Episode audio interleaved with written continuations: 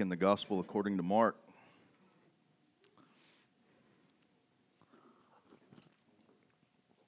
I think uh, one of the reasons I like preaching straight from uh, the Bible and not being so topical is I am forced to have to come across things and address them at times when I am not comfortable with having to address them.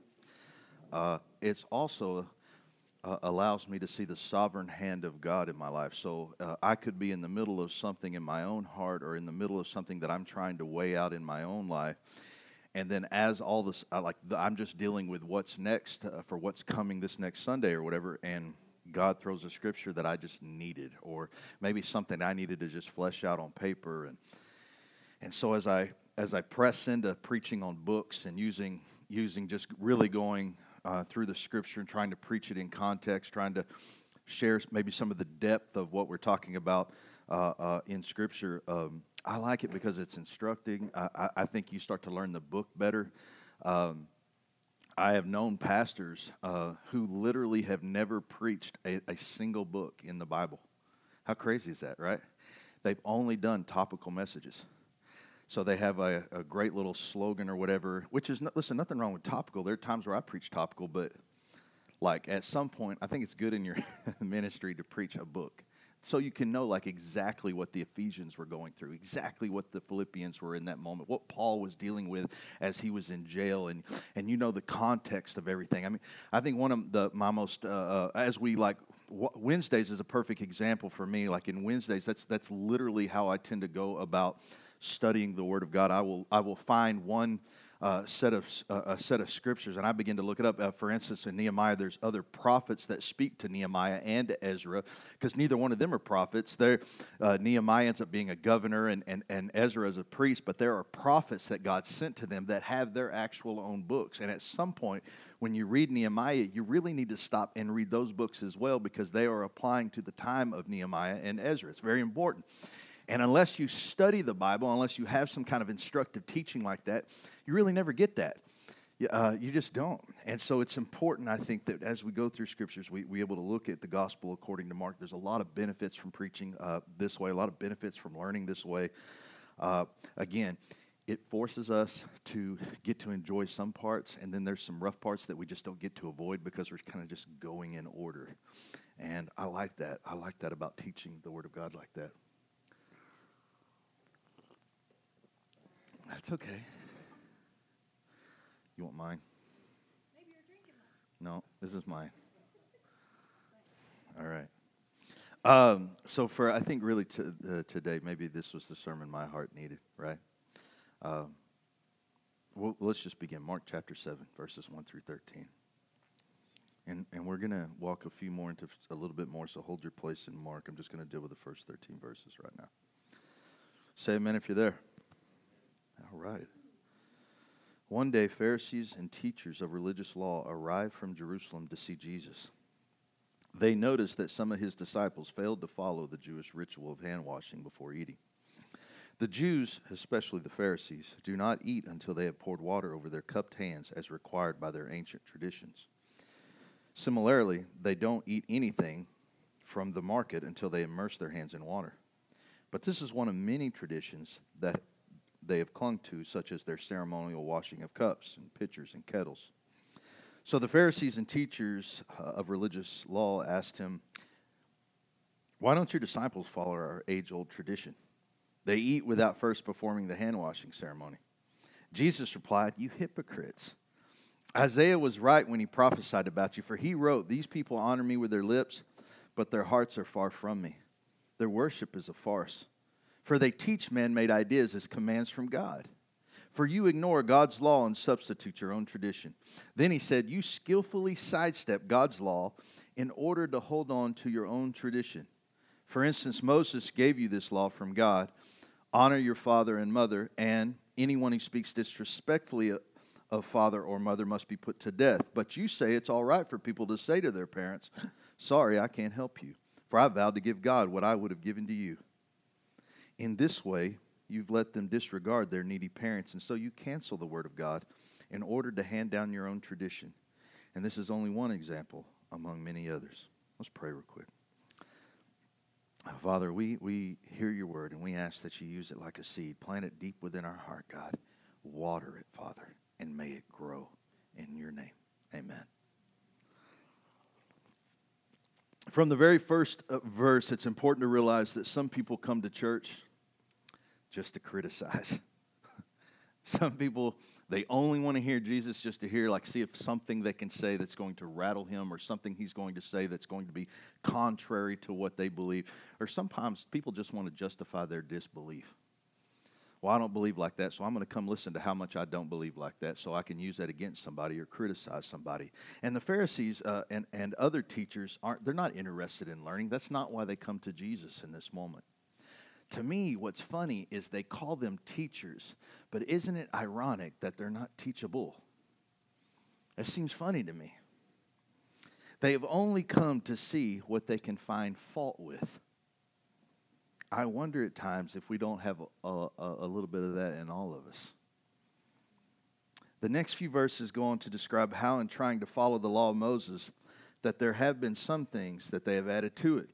For an example, they have this entire ceremony around washing their hands and obviously their dishes. Can I point out that not all traditions are bad? if I come to your house, I'm going to be happy that you washed your hands and your dishes. All right?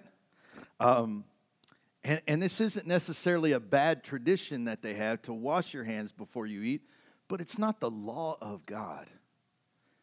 And here's where a lot of churches stumble and this is what Jesus is really trying to get at. Most every church out there has some form of tradition that becomes what, you know, we call it like what they use the term maybe come from in Exodus, a sacred cow, so to speak. Every church has something like that. For some, it's the music. I mean, there's got to be a certain style or music that's played, and, and, and for some, it's just what you wear. You know, you can't cut your hair if you're a woman, you can't wear makeup, or you know, guys got to wear a suit uh, uh, or all kinds of things. However, none of this is actual New Testament biblical truth. None of it. By grace, we are set free from things. By grace is the only way we are judged. All right? That doesn't make those things bad, though these different types of music, these things that we talk about, some of these rules that they are traditions they've made, they put in place. No, they only become bad things when we make them God things and impose them upon other people. Let me explain it like this. Let's, let's just talk about the, probably the easiest one to talk about because uh, it's obvious a little bit is music. It's good to honor God with music, amen? There's no doubt about that. However, worship in many places has, t- uh, uh, has taken place or has used the worship to take the place of the Word of God. And it's caused this huge generational war in what is right and what is wrong and how worship is starting to get. There's all this stuff out there today talking about it. Some like the new music that's out, some like the old music out. And listen, we've even divided our churches so that we don't offend each other. You have whole services where you can go listen to one style of music, whole service to listen to another style of music, because that's easier than trying to teach them how to unify themselves and appreciate each. It's just easier. That's the easy way out of that situation. Um, it, there's all kinds of things, right? But what we sing and how we sing isn't half as important as our hearts being right before the Lord. All true worship starts with the right heart. All true worship starts with the right heart. When our hearts are right before the Lord, it won't matter what the song is. I mean, I'm, I'm telling you, it's not going to matter. But all that we'll long for is that God be worshiped in it. If you want to sing the traditional Amazing Grace or the contemporary version, Chris Tomlin's version of it, it's of no consequence. The only thing that's important is that when you sing those words, right, you sing it with a heart that longs to worship God. That's what's important. It's what's in the heart that's going to matter. It's not what comes out your lips, and we're going to talk about some of that. We're going to talk about that. Are you following me so far? Amen. All right. So so like for music, there's other things we deal with in church. One of them is modesty. At the end of this month, we're going to be teaching, investing into students from all around the Highland Lakes area on the subject of purity and holiness through modesty, basically. We're going to deal with what they wear, but what they wear isn't where sin begins. All right? Let me, let me just be clear about that. It begins at the heart. Sin begins there, and so does modesty. Modesty begins there. By the scriptures, you have the freedom to wear whatever you want.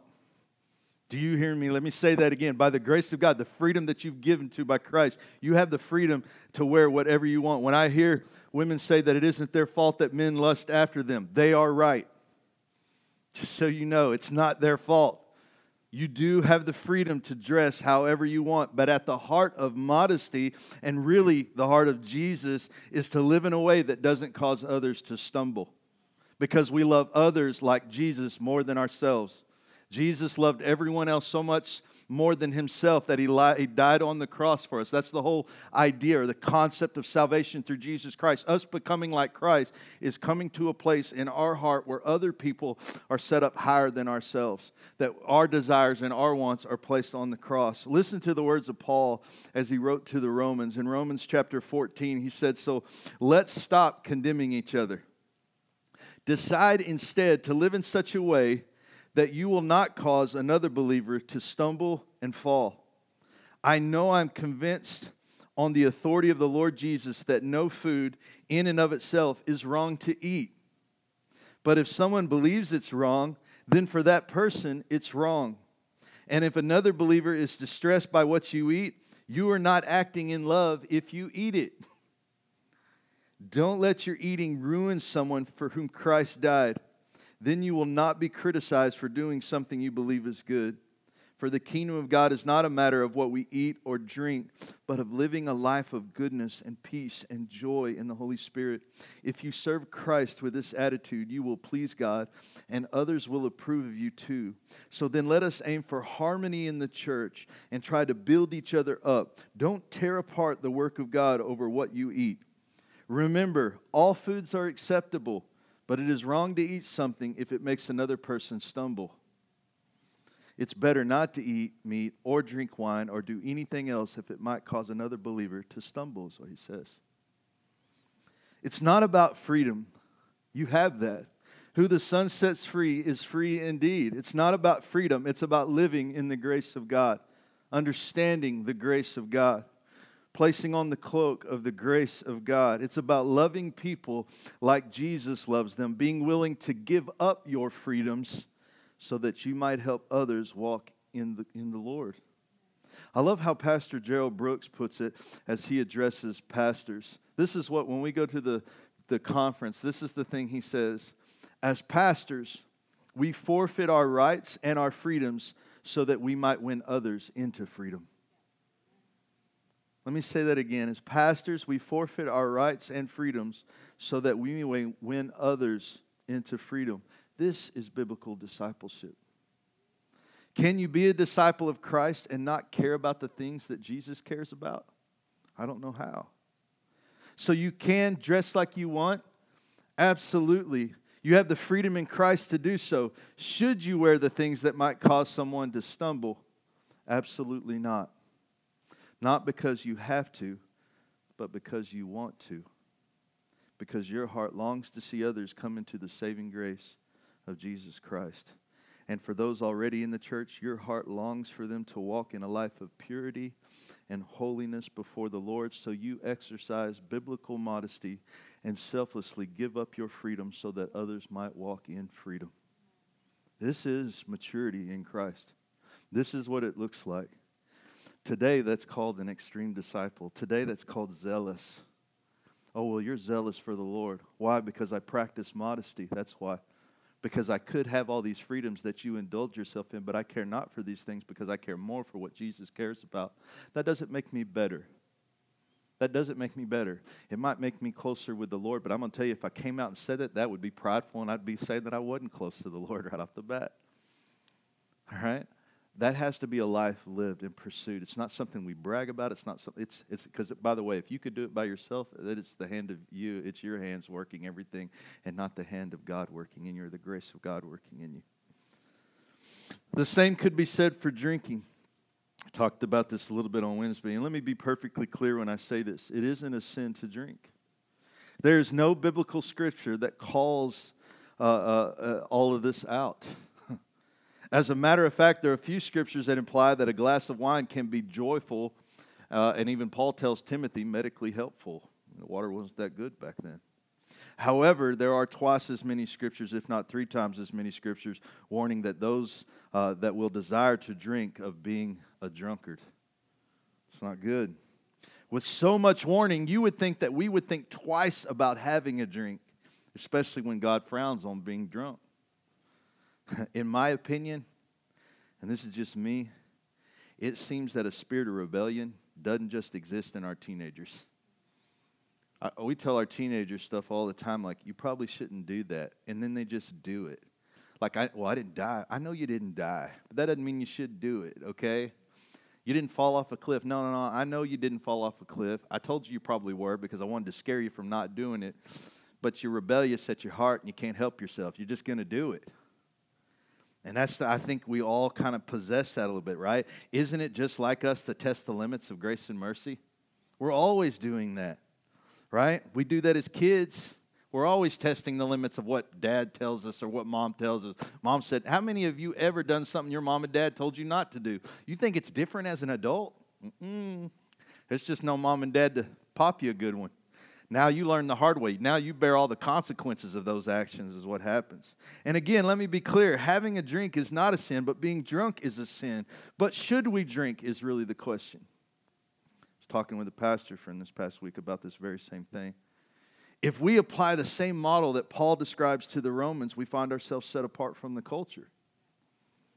That would mean that while we have the freedom to have a drink, we choose not to. We deny ourselves these freedoms in hope of winning people to Christ by not being a stumbling block to them. Here's the thing like it or not, too, and most of us know this.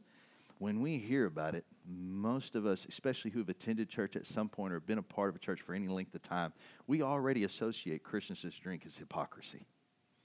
Even though the Bible says it's not a sin. But the instant you talk about it at all, like immediately it, it, it like creates that idea creates that it because people people don't see that as separated from the culture. People don't see it separated from the world. So it becomes a stumbling block. And while there are many people that aren't alcoholics, all right, there's, there's, it's true, it sure is hard to witness to one if you drink.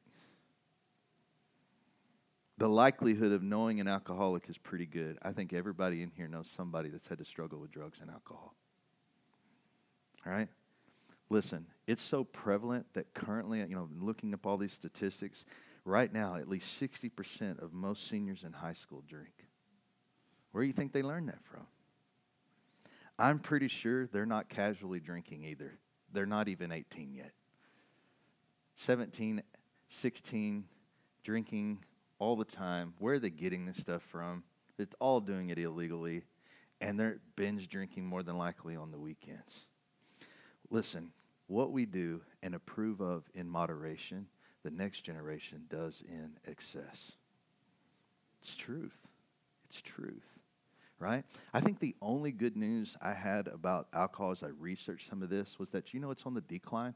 You know when my uh, when I was a senior, 1991, 80% was the statistic. 80% was the statistic. And so uh, when you look, 80% of seniors were drinking. That sounds about right in 1991. I'm not going to lie. I think, uh, I think everybody I knew at one point was like that. Here's the thing is, can I tell you, we're at 60% now. That's a good, right? You know what's on the rise because of legalization? Yeah, marijuana. That's the new alcohol. So alcohol's on the way down, drugs are on the way up because we're legalizing it, right? What we said was okay, they're going to take it to a whole nother level, right? And the, the irony to me, there's so much good. Yes, there's some good stuff that can come from, uh, uh, uh, uh, there's certain diseases and stuff where the, the chemicals that come out of marijuana can be really good for. But can I tell you something? We've yet to see what's going to happen there. We have fought a war, which we understandably probably can't win because of the nature of the heart. All right? So a lot of people think it's fruitless, but I'm telling you, what we don't have are 20 years worth of statistics because we've legalized marijuana yet. Let's wait for that one. I think to me, I can't make a judgment call until I see 20 years worth of statistics. Let me see that. Let's see what our generation looks like 20 years from now once we've legalized drugs and see what that talks about. Can I tell you, when we talk about modesty, when we talk about these things, we talk about purity and holiness and what he's trying to get at, these traditions, these things that we impose, or the reason we choose not to do something, because it, uh, it comes down to one big thing culture doesn't get to dictate who we are, right? Only Christ and his word get to dictate who we are. To, to traditions that have been developed, while not, not all of them are necessarily bad, they don't get to dictate who we are. Okay, when it comes to welcoming and loving lost people, we have to give them some space to grow. That's really why he's yelling at these guys. I got all these lost people coming up to me, and you're griping about people not washing their hands. They weren't even coming to church before. They weren't even listening to your scrolls. They were out there fishing. They were out there doing all these things, but hanging out in church. And then all of a sudden, here, here is you, and, and, and you're griping about them not washing their hands. They're lost people. They need space to grow. They need space. They need time to mature. Jesus calls it grace. Give it to them. And the danger here, according to our passage in Mark, is that we can say right things, right? We can show up to church and worship with our hands up and not be any closer to God. Right? That's what he's saying here. As a matter of fact, Jesus specifically says that our hearts can be far from God and yet our lips are able to still honor him so I can have a sin, wicked, evil heart and yet praise Him with my mouth. That's dangerous. To the Pharisees, Jesus accuses them of such traditional legalism. Basically, it's what, they're, uh, what it is. And to the church, this is a warning not to fall into the same trap. That's what this is. From the beginning of this to the end of our passage, we see that what had started as a smart thing Come on, washing your hands, washing your pots, your, your dishes is smart. Keeps diseases from taking place. You know, I'll throw a little church background into that, kind of from the pulpit, push it a little bit, right? Because it's a good thing. I'm trying to bring out the health of the people. It probably started out as a good thing. But all of a sudden, I, I, labeled it as Word of God. And if you're not doing it, you're a sinner. And, and I, I, don't give any grace to anybody who's not doing these things. We're better than you, kind of thing. And all of a sudden, it turns into something completely different. It turned something smart into a legalistic thing, and ultimately, it was a bad thing. And after Jesus deals with the Pharisees, this is interesting. He turns from them, and then he turns straight to the crowd, and the tone changes. We pick it up, verse 14. Then Jesus called to the crowd to come and hear. All of you listen, he said, and try to understand. It's not what goes into your body that defiles you. You're defiled by what comes from your heart. then Jesus went into the house to get away from the crowd, and his disciples had asked him what he meant by the parable he had just used. Don't, don't you understand either? He asked. Can't you see that the food you put into your body cannot defile you? Food doesn't go into your heart, but only passes through the stomach and then goes into the sewer. By saying this, he declared that every kind of food is acceptable in God's eyes. And then he added, It is what comes from inside that defiles you. For from within, out of a person's heart, come evil thoughts, sexual immorality, theft, murder, adultery, greed, wickedness, deceit, lustful desires, envy, slander, pride, and foolishness. And all these vile things come from within. They are what defile you. It's not about what we do. It's not about what we do. It's about the heart behind what we do. You have freedom to enjoy whatever music you want. But if your heart longs to worship God, listen, that's how you're going to make your choices, right?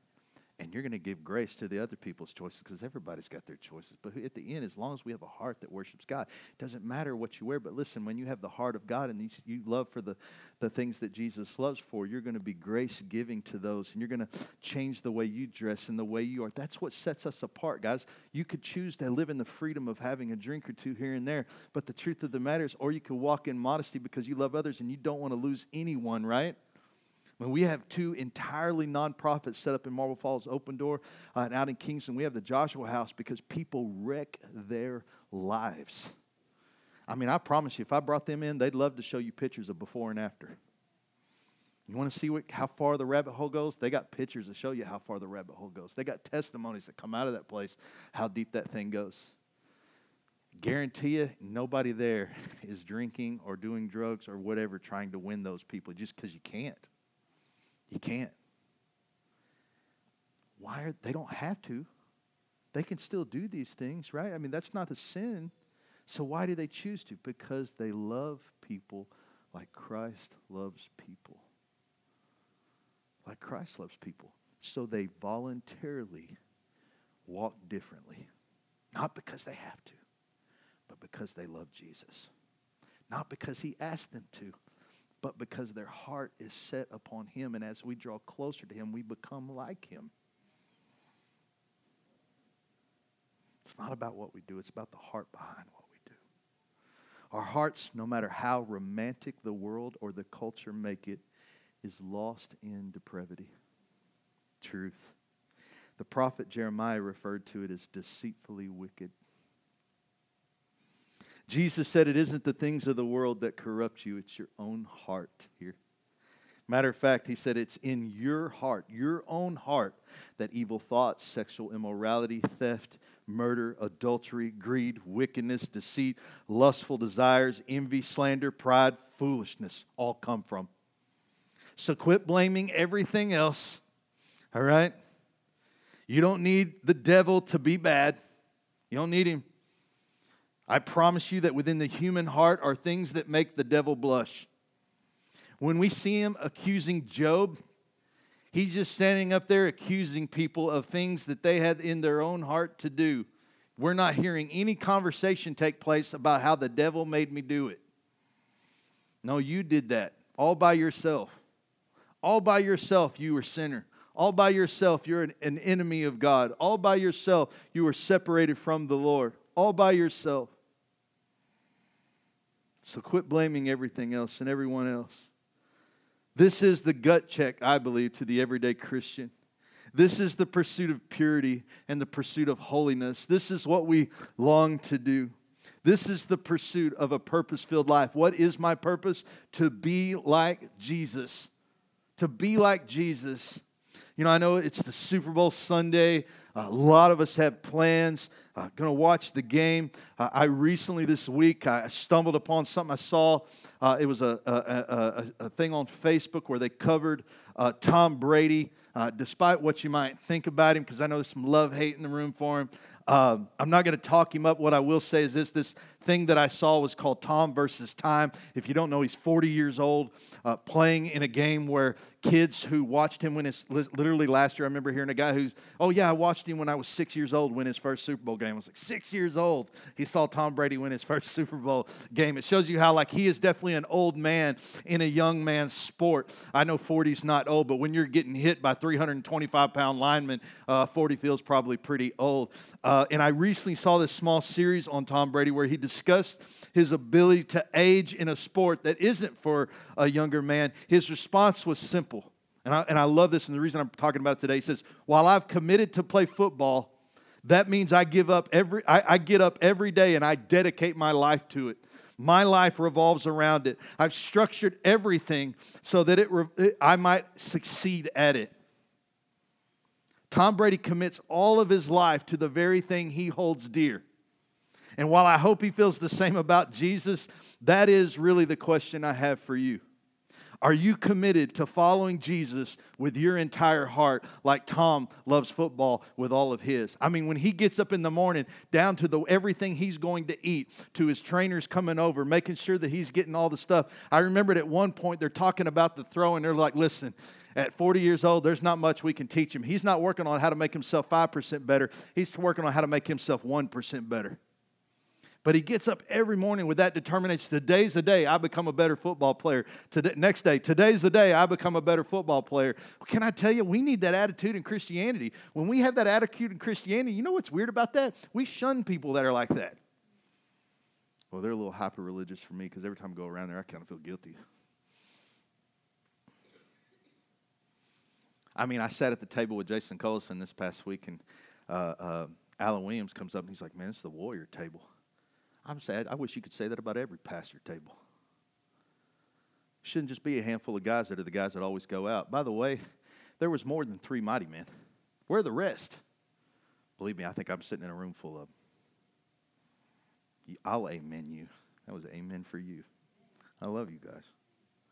Are you committed to following Jesus with your whole heart? When, when your heart tugs at things that would cause others to stumble, are you quick to notice and repent? Like, Lord, I know that you give me grace for these things. I know I have the freedom, but I choose not to. Lord, will you help me with that? You say these things to the Lord? Do you talk about Him? Do you talk about these things? Do you love those who've yet to find Jesus? Do you have a heart for them? Because, by the way, that's what leads this whole endeavor.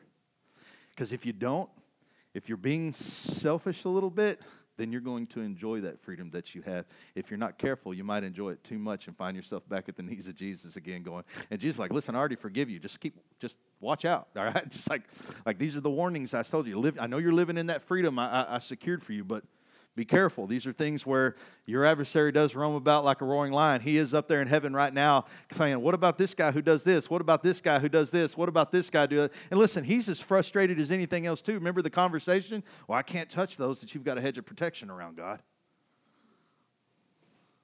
They're yours. And I love how the Lord's like, Yeah, but I know they're mine. I, no, I died for them. I knew they weren't perfect when I died for them. Praise the Lord. I mean, do you love the lost? Does your heart break for them? Do you fight for them in prayer? Do you desire their coming so much that you'd be willing to give up just a little bit of your freedom that He secured for you? Because I'm going to tell you, that's when you know. That's when you know. Like I start when I start seeing that. To me, I start seeing pastoral. I start thinking, mm, I need to get them like in ministry. When I see that in somebody, that's my first thought. I need to get them in ministry. I need to get them doing something because they, they love people. They're willing to change their whole life for the sake of bringing people to Jesus. Ooh, come on. At the heart of all of this message in Mark is a lesson really on the heart of Jesus. That's all this is about today. It's not about if you're this, you can be this, or, or should you be this. It's really about what is the heart of Jesus. And the heart of Jesus is that the lost come. And, and And, and really, it's a simple. Uh, Jesus shows this simple portrait of himself. This, this, this Jesus who fights for the lost, who stands up against churchgoers who offend the lost. Come on, that's what's happening. Who gives grace to their wicked hearts. He acknowledges where where it all is. Who forgives them when they ask forgiveness. Who loves them when they don't even love themselves who longs for us to allow grace and mercy lead us into a life of purity and holiness, yet he'll never force us to go there. You know why we don't look set apart from the culture? Because Jesus doesn't force us to. Jesus is trying to love us there. When you start to really appreciate that, that changes you. When you really understand the love of Christ and the patience of God, you really do start, it starts to change you. This is where we said, man, by grace we're saved. By grace I'm changed. By my knowledge of how wicked my heart is, that the, the deeper that knowledge grows, the greater my appreciation for his grace, the greater my appreciation for his mercy. The more I want, and, the, and that overwhelming feeling that it does inside of me causes me to go, What would you have me do, God? And I, Jesus' response always simple Be like me okay. I will model my life after you, Lord. Uh, and occasionally, like any time else, every time, like like remember, like last week, anytime I look away and I look at the wind and waves for a second, I get human again and realize how bad, like a Christian, I'm probably being in that moment, and I have to go, Lord, uh, I need your help here. I'm falling in the water. But He longs for us to be changed through His grace. Jesus is the one who desires that all of these attributes set us apart and that make us distinct from the world to the church so that we really can be a people set apart. Why don't you drink? The Bible doesn't say anything that you can't. I know because I want to see lost people come to Jesus. And the only way I can reach some people who might be struggling, who really need Jesus the most, the Pauls of the world, right? The only way I'm going to reach that guy is if, man, everything in my life, man, looks like Jesus where I love him more than myself. So I, I abandon those things. I have the freedom to abandon those things. Oh, you, don't, you don't even just do it at your house. No, because I want to be able to invite him into my home, into my sacred space, into my most quiet place, right? In the most state where all my kids are, the place where I am vulnerable, right? Because when you see my vulnerability, when I take you into the place where I'm vulnerable, now I'm really showing you that I love you. Because why else would I bring you there? To let, I mean, come on, if one thing that the world has taught us is how to get hurt, and we tend to like shove every back, shove everybody back, keep everybody at bay because we don't want to be hurt. I, I heard a, you know, pastor friend the other day try not to be offended by it, but he's like, I got only so many pastor friends, I don't need any more. You know why? Because that's a kid that's been hurt. It's a kid that's been hurt. Right? I get that. I get that. I mean, that's why our circle of friends gets smaller as we get older. Oh, God asks so much. The older we get and the more mature we get, the more our hearts should grow in Jesus and grace and love and mercy, and we should be more inviting. More inviting. My best mentors, I mean, especially Brother Merle Adams, just, you know, he probably would never call himself some patriot saint, but just Brother Merle was like, you know, late 70s, early 80s, and the teenagers would get up and they would do uh, their music, which was very electric guitar and distortion driven, and they would come up and do worship back in Terrell. And I, I'd always see the older generation back there. They'd stand up, but they would just like have their fingers in their ears because it's loud. And brother and brother Merle would just be clapping, not on beat, because I don't think he listened. I don't think he liked any of the music. Like it wasn't his taste for you know for sure. But when I would talk to him about it, I was like, I know you don't like that. Come on. And he's like, but if I don't get up and clap and encourage you, this is their, this is how they're worshiping the Lord. And if I don't get up there and clap for them, and I don't get up there and have the heart for them to, to, to want to worship the Lord and, and give them the opportunity to lead, how are they ever going to learn?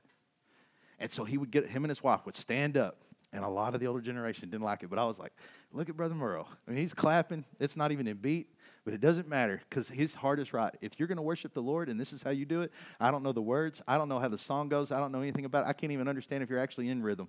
But I'm going to clap and I'm going to worship the Lord with you. I'm going to stand united with you. And, and, and he was so good about encouraging the next generation. He had a heart that was bigger than just his own, than his own uh, desires or wants. That was one of the greatest things I think I learned from it. And then to take someone like me who is literally half his age uh, uh, or a little more at that time and just bring me, and I would just sit and listen to whatever he wanted to tell me. Days of working in the biscuit factory, days of working as an HR guy, all these stories about uh, Christianity and all these other things. And, and I think maybe one of the neatest uh, things I saw at, at, uh, at, throughout his life it's this, this constant leaning on the Lord and this constant, I have got to prepare the way for a next generation. Even at 78 and 80 and all that, he was like, I've got to prepare the next generation for the, what they have to do. I realize that the songs of my time are gone. This is the songs of their time. We've got to encourage them so that the songs of the next generation can live on too. I've got to encourage, I've got to be okay with the way they dress. That if they want to come in here, turn the lights off a little bit or dress in a way that, because he was going to wear a suit He's going to wear a tie to church. That's who he is.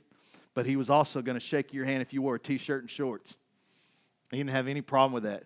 Now, I'm going to tell you, not every guy at that age, at that time in my life, did I meet that said, Oh, really? That's what you're going to wear? like, I, I've met a few people at church that said that. By the way, that's who Jesus is talking to in this parable. The guys that come up to you and you're mean to you for dumb stuff.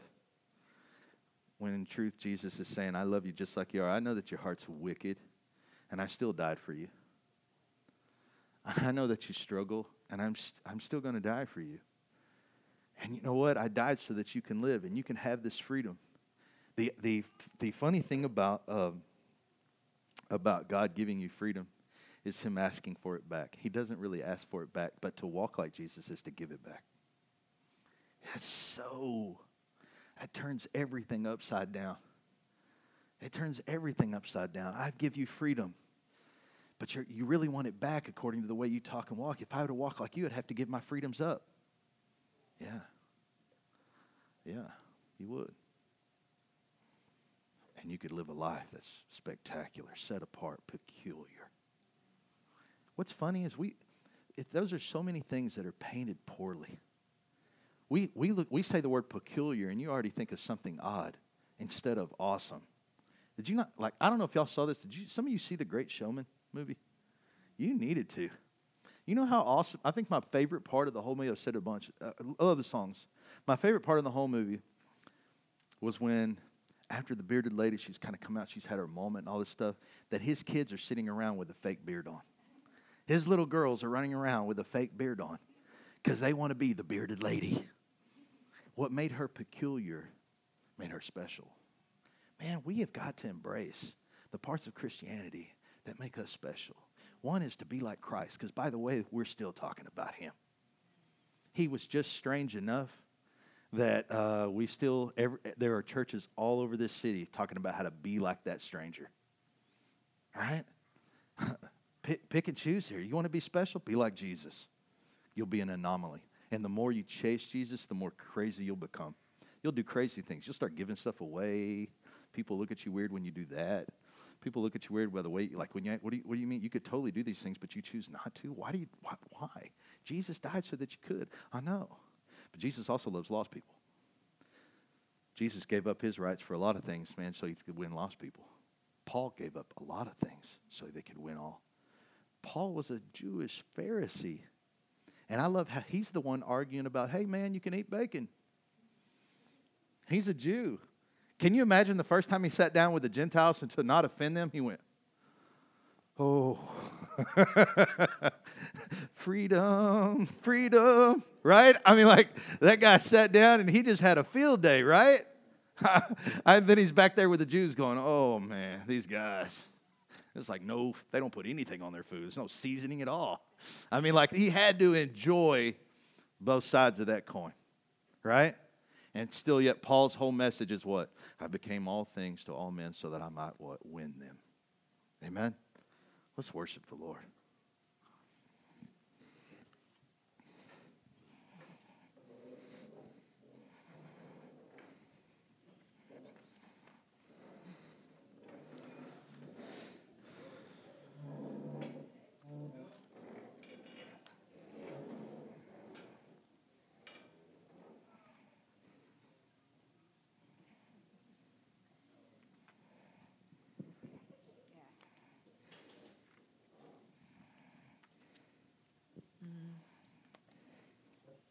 Praise God. The Lord is so good. And I think as we long to be like him, he will give us strength to be like him. He will Amen. help us to to seek after him and to to be like him and to see like him. So I pray this morning, Lord, I pray that you would give us eyes to see people like you see